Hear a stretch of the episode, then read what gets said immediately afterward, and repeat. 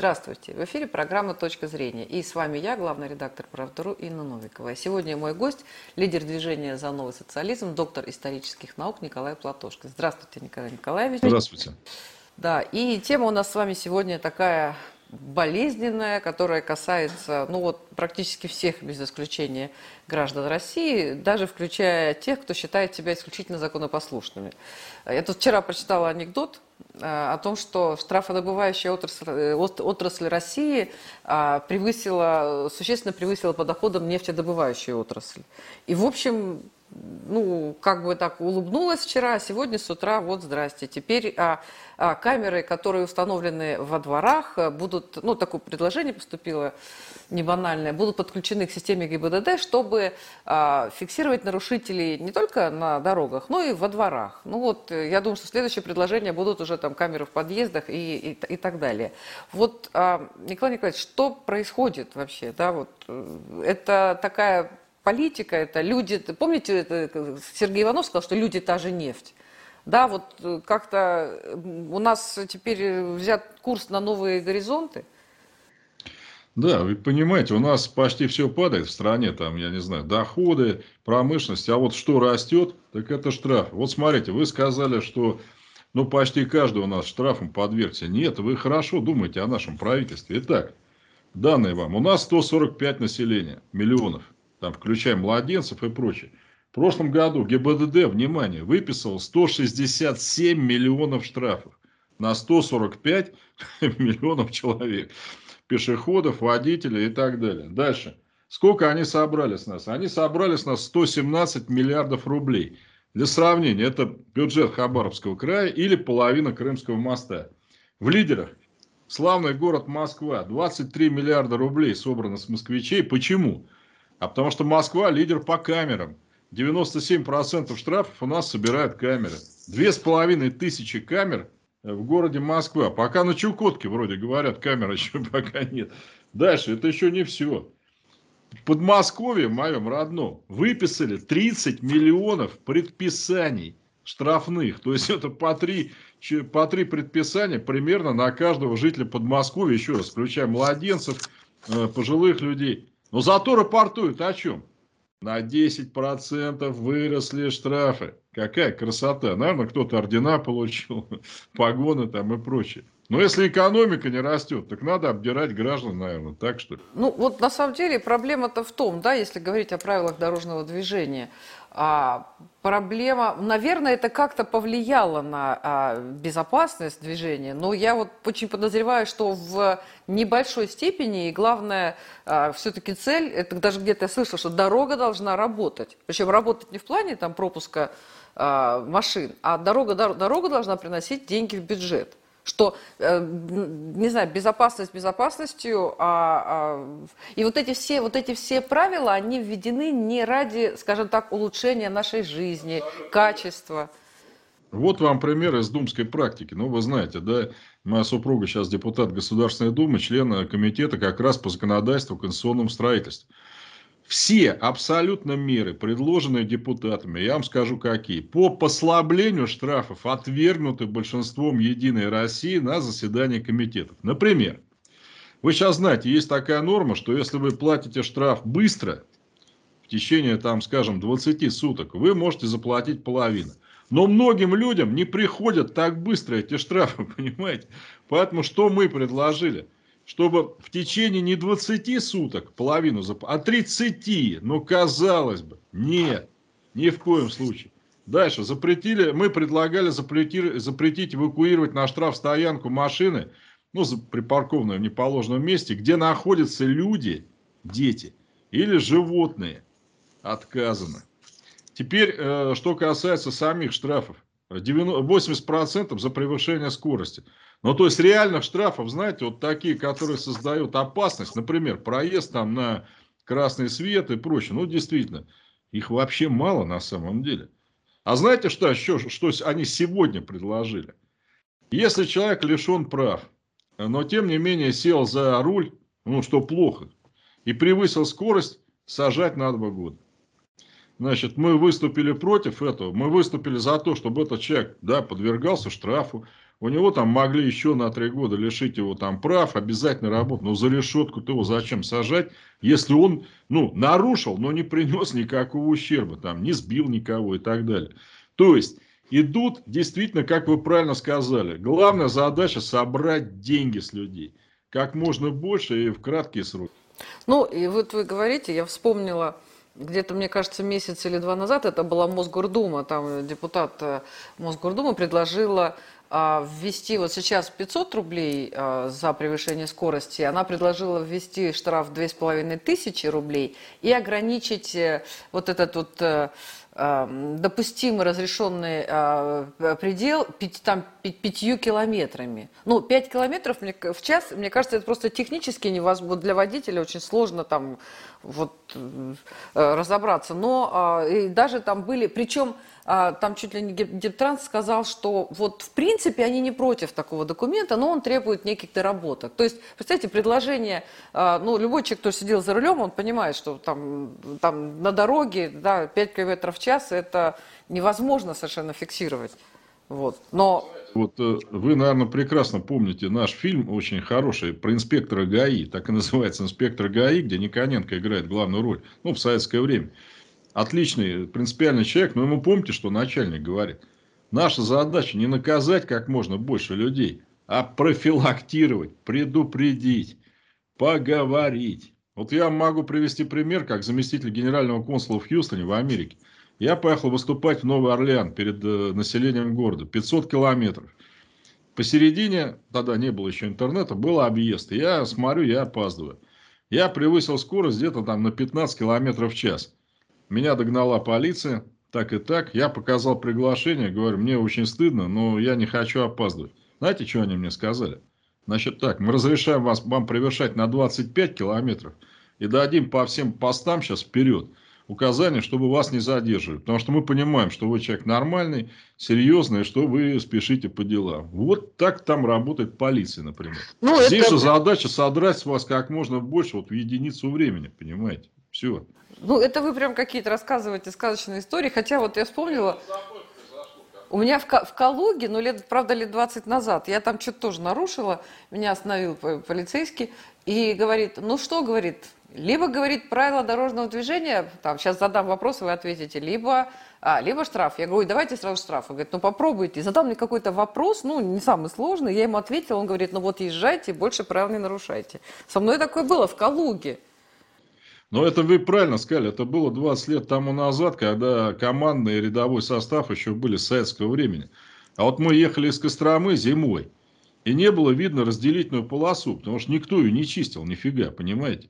Вдруг из-за угла выходит товарищ радостный, значит, выписывает. Мы говорим, ну не видно же вашей полосы, это вам не Москва. Мы говорим, ну мы как должны ее видеть, если она не чищена? А он знаете, что сказал? Да мне начальник сказал три штрафа привезти еще, иначе он меня домой не отпустит. Вот вам вся безопасность движения. Угу. Ну вот еще ситуация по поводу балконов тоже прекрасная. Тут уж попадают э, все, кто живет выше э, первого этажа. Э, Причем это касается всей России, да, застекленные балконы, а у нас как-то так, ну вот все-таки страна у нас северная, и у нас принято Э, традиционно всегда балконы застекляли, там и какие-то кладовки делали. Ну, в Сибири там хранили продукты зимой. А что там, пельмени налепил на балконы при минус 30, и они там всю зиму хранятся. Вот. И сейчас выясняется тоже как бы ситуация, что а, все попадают под эти штрафы, все, оказывается, должны были получать разрешение. Неважно, что это было 20 лет назад, этот балкон был застеклен предыдущими э, там, владельцами. И первый штраф 5 тысяч. 5 тысяч, а потом уже действуют какие-то непонятные меры. Но а, поскольку вот я даже не боюсь предположить, сколько у нас попадает под действие вот этого закона, вот если говорить про балконы, да, вот как бы если ты, а, я, вы помните, раньше было суровость а, российских законов компенсируется необязательностью их, их исполнения.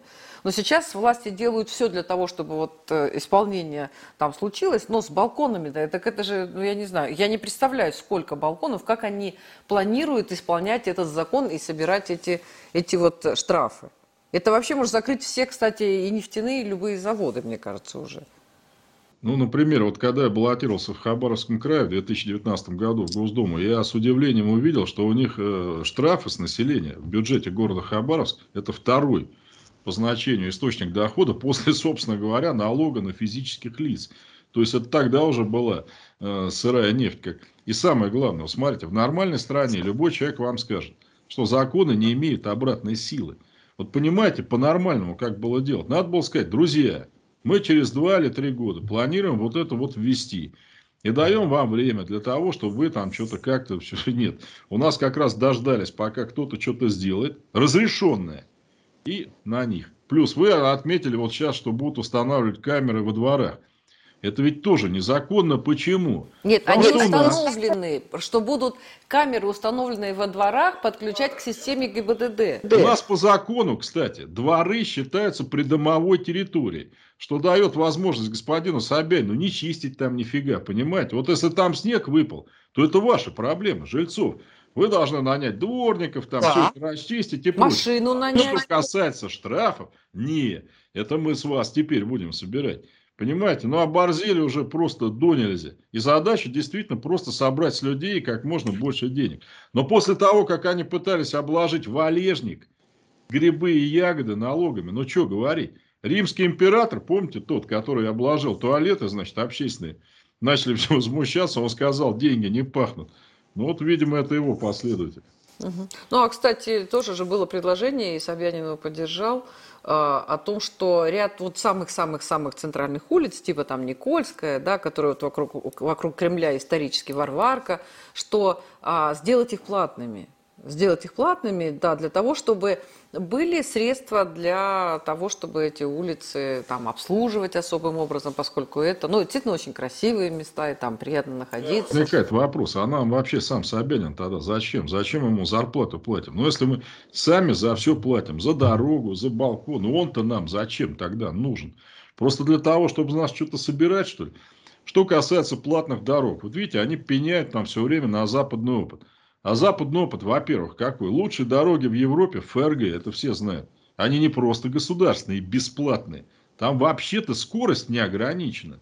Ну, за исключением там каких-то, знаете, там крутых поворотов, там подъемов, вообще она не ограничена. Ну, то есть, теоретически вы можете ехать там 200 километров в час. И заметьте, никто не бьется, все нормально. Дальше, что касается Америки. Платные дороги разрешены только в одном случае – если есть параллельная бесплатная дорога. Да. У вас есть выбор. Но мы тоже так говорили, извините, я вас перебиваю, что когда мы говорили о введении платных дорог, а, то как раз шла речь о том, что обязательно вот платная дорога, она более а, комфортная и короткая, а есть рядом обязательно должна быть государственная дорога.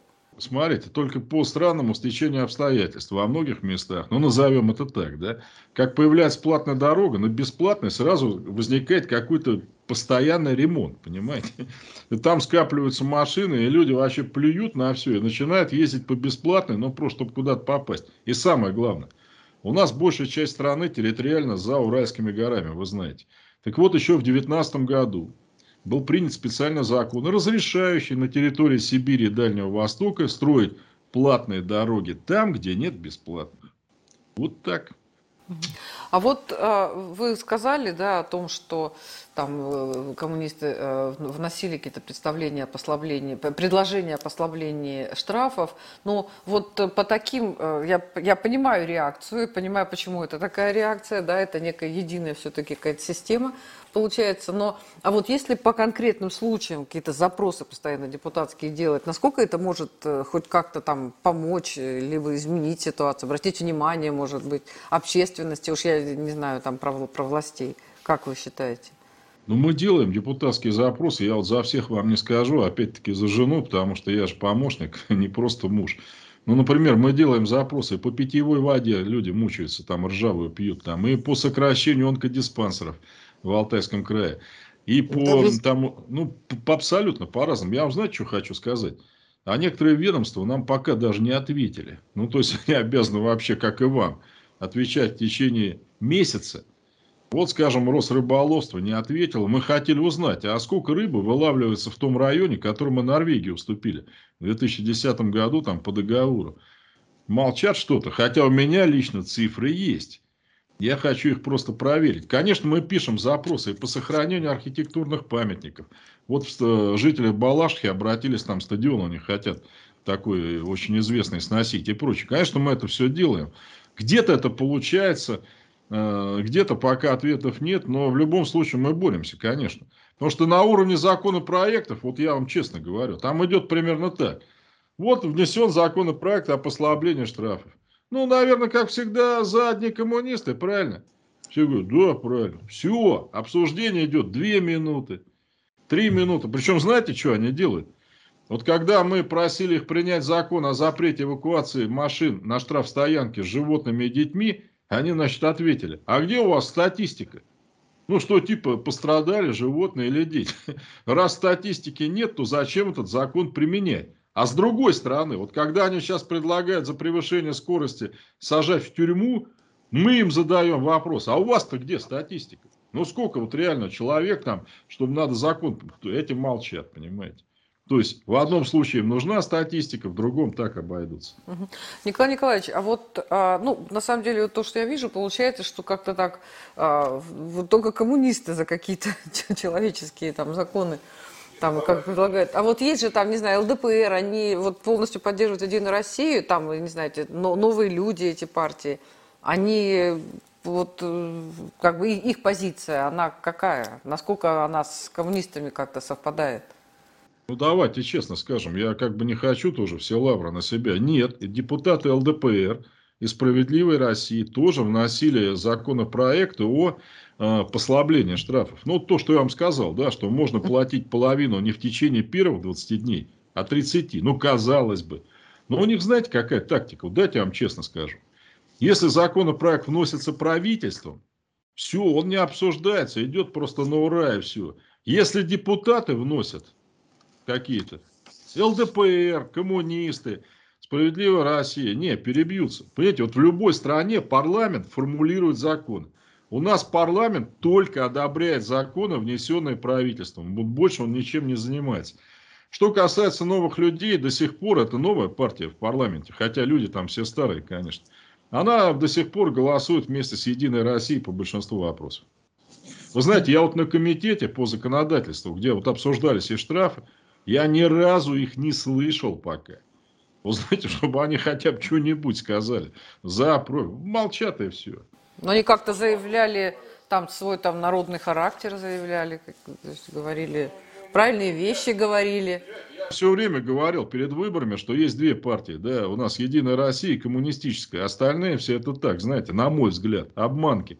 Ну, собственно говоря, вот голосование в Госдуме по ключевым вопросам это и показывает. Иногда с нами идет справедливая Россия, ЛДПР и новые люди очень редко.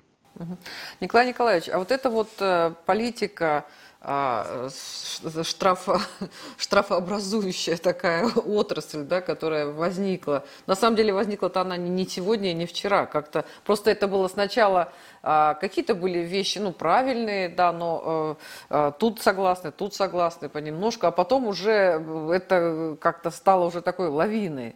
Да? Вот эта тенденция, она только у нас а, или, или это и европейская практика, и американская? Потому что очень часто, когда вводят какой-то новый штраф, говорят, а вот в Америке еще хуже, а вот в Европе еще жестче.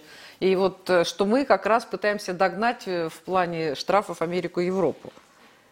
Ну, видите, я уже практически ответил на этот вопрос. Я вам привел, собственно говоря, эпизод из моей жизни в Соединенных Штатах. Я был э, заместителем генерального консула. И самое главное, вы знаете, что в США нет никаких мигалок. Никто там, да. А как фильмы, где, как, как нет мигалок? Полицейские там, там кортежи. Я имею в виду полицейских, скорой помощи, это все понятно. Я имею в виду вот у всяких товарищей высоко поставленных. Один, помню, приезжал туда, в Хьюстон, и говорит, там, перекройте там дорогу с аэропорта, ну, для российской делегации. Те говорят, а с какого перепуга? Езжайте, как все, и все, понимаете. Что касается Германии, я вам уже сказал, что там дороги вообще не имеют ограничений, автобаны, ну, скоростные. Там нет ограничения скорости вообще. За исключением отдельных участков. Но заметьте, видите, люди ведут себя дисциплинированно. Почему? Потому что дороги нормальные. У нас же, понимаете, дорожная сеть в некоторых регионах сокращается с твердым покрытием, сокращается. То есть она не то, что не растет, она сокращается. Там э, в том же самом Хабаровском крае, вот мы ехали 40 километров от Комсомольска на Амуре, ну, 60, до поселка Хурмули 2 часа. И мы еле нашли шофера, который согласился нас вести. Потому что, говорит, машина дороже. Ну, понимаете, что творится? И тут еще с людей штрафы какие-то берут. А в темное время там вообще никто не ездит. Вы что, по этим дорогам? Это просто опасно. Машину ну, можно потерять. На самом деле, если говорить о Сибири, о Дальнем Востоке, ну, вот я знаю, что там по Якутии, там было очень плохо всегда с дорогами, но была мало авиация, и жители просто вот на небольших самолетиках, они там в советское время перелетали там из района в район, и таким образом... И, и, и смысл это строить эти дороги, когда в этом улусе там э, три коллеги, там 10 человек, ну, как бы э, тоже же есть какие-то понятия целесообразности, огромное расстояние, малые, малые населения, малые населенные пункты. Давайте я вам скажу про целесообразность, тем более у нас любят опять Соединенные Штаты Америки, Америки, да? Вот Соединенные Штаты Америки, ну, вроде как капиталистическая страна, но она такая же большая, как наша, ну, примерно, да? И там тоже есть места, ну, куда дороги не ходят. Так вот, я вам докладываю, по состоянию 2019 год, э, раз, развитие малой авиации в США, ну, то есть, считается как, количество аэродромов малой авиации там на 100 тысяч населения. У них в 20 раз больше, чем у нас. В 20 раз. И нам еще все рассказывают про какой-то зарубежный опыт. А у нас в советское время э, как бы насыщенность населения малой авиации была первая в мире. И мы спрашивали фракция депутатов КПРФ министра транспорта Савельева на этот счет. Ну, тоже получили такой ответ обтекаемый. Будем работать, улучшать, расширять там и прочее. А вы знаете, я, я слышала такую э, версию, тоже от э, нашего ученого, о том, что как раз вот у нас ну, действительно есть большие проблемы и с экономикой, и с нашим финансовым блоком, как мы понимаем. Да, но вот дороги как раз, вот что хорошо у нас и на что внимание обращается, это как раз дороги для того, чтобы вывозить из России, из, России всякие наши природные богатства. И именно это некое требование, там уж не знаю, Евросоюза, там финансового там, финансового фонда какого-нибудь, там ИВФ, вот, э, там, какого, да, там федеральной резервной системы, о том, чтобы у нас были дороги для того, чтобы вот... Э, Нет, ну насчет федеральной резервной, это сказка. Ну, это я так, это я так... У нас вывозят э, сырье, прежде всего, как вы знаете, трубопроводным транспортом, и через два морских порта, Новороссийск, Усть-Луга. Но там нет никакой дороги, ну, как вы понимаете, шоссе не нужно. Что касается Дальнего Востока, весь лес, уголь вывозится через БАМ, который сейчас расширяет Байкал-Амурскую магистраль, тоже железную дорогу. Ну, вы знаете, например, вот идет БАМ, да, мы едем по нему, а рядом идет грунтовая дорога. Грунтовая. Причем вот речка небольшая, ну, скажем, я не знаю, но метров пять. Там знаете, что делают? Моста нет хотя речка 5 метров. И там, знаете, с обеих сторон машины подъезжают. И вот человек с одной машины высаживается, каким-то родственником переходит эту речку, значит, садится в другую. Вы знаете, как женщинам там рожать тяжело? Ведь поезда-то ходят нечасто. И не дай бог, ну, схватило, грубо говоря. Дорога-то не работает, хотя там можно построить, ну, несколько маленьких мостов и все. Но так, как правильно вы сказали, для вывоза сырья это не нужно. Поэтому и не строят. А зачем? Ну, а если жителям все это не интересно, ну, вот как у нас говорят, давайте собирайтесь в крупных человейниках, городах, и все. Ну, на самом деле, э, как-то, может быть, не совсем в тему, но э, действительно я представляю и, слышала, и читала, насколько тяжело жить на, а, вообще в Сибири, на Дальнем Востоке, и не только в плане дорог, а в плане медицины, да вообще вот эта вся оптимизация, все это ужасно. Но а, я хочу закончить значит, тем, что вообще наши люди это люди... Извините, что я перебиваю, еще один штришочек. Ага. Вот если мы сейчас с вами даже построим, или точнее восстановим аэродромы малой авиации, а кстати, в Сибири они все были с металлическим покрытием, представляете? Ну, потому что асфальт трескается от мороза. У нас самолетов с вами нет. Кукурузник, вот это наша рабочая лошадь, которая летал, помните такой, да? С 90, да, с 92 -го года Ан-2 не выпускается, Китай до сих пор его производит по нашей лицензии. А у нас с вами, я вам официально докладываю, самолеты малой авиации отечественного производства нет. Ну, э, Николай Николаевич, у нас нет, и были, была, была замечательная машина Як-40, которая близко нет, да, и Як-52 он побольше. Извините, а Ту. У нас столько было наших отличных самолетов, там самый безаварийный, там, ну, Ил-86 был, который вообще ни разу там не падал. Да, там у нас, ну, это уже другая тема, да, тоже очень важная, но, видимо, другой, в другой раз об этом поговорим. Спасибо вам большое. Это была программа «Точка зрения». И наш гость, лидер движения «За новый социализм», кандидат исторических наук Николай Платон. Доктор, доктор. Доктор, доктор. извините, Николай Николаевич, извините. Доктор исторических наук, конечно. Да, Николай а я думаю, может, меня уже что-то сняли там. Нет, спасибо большое. Спасибо.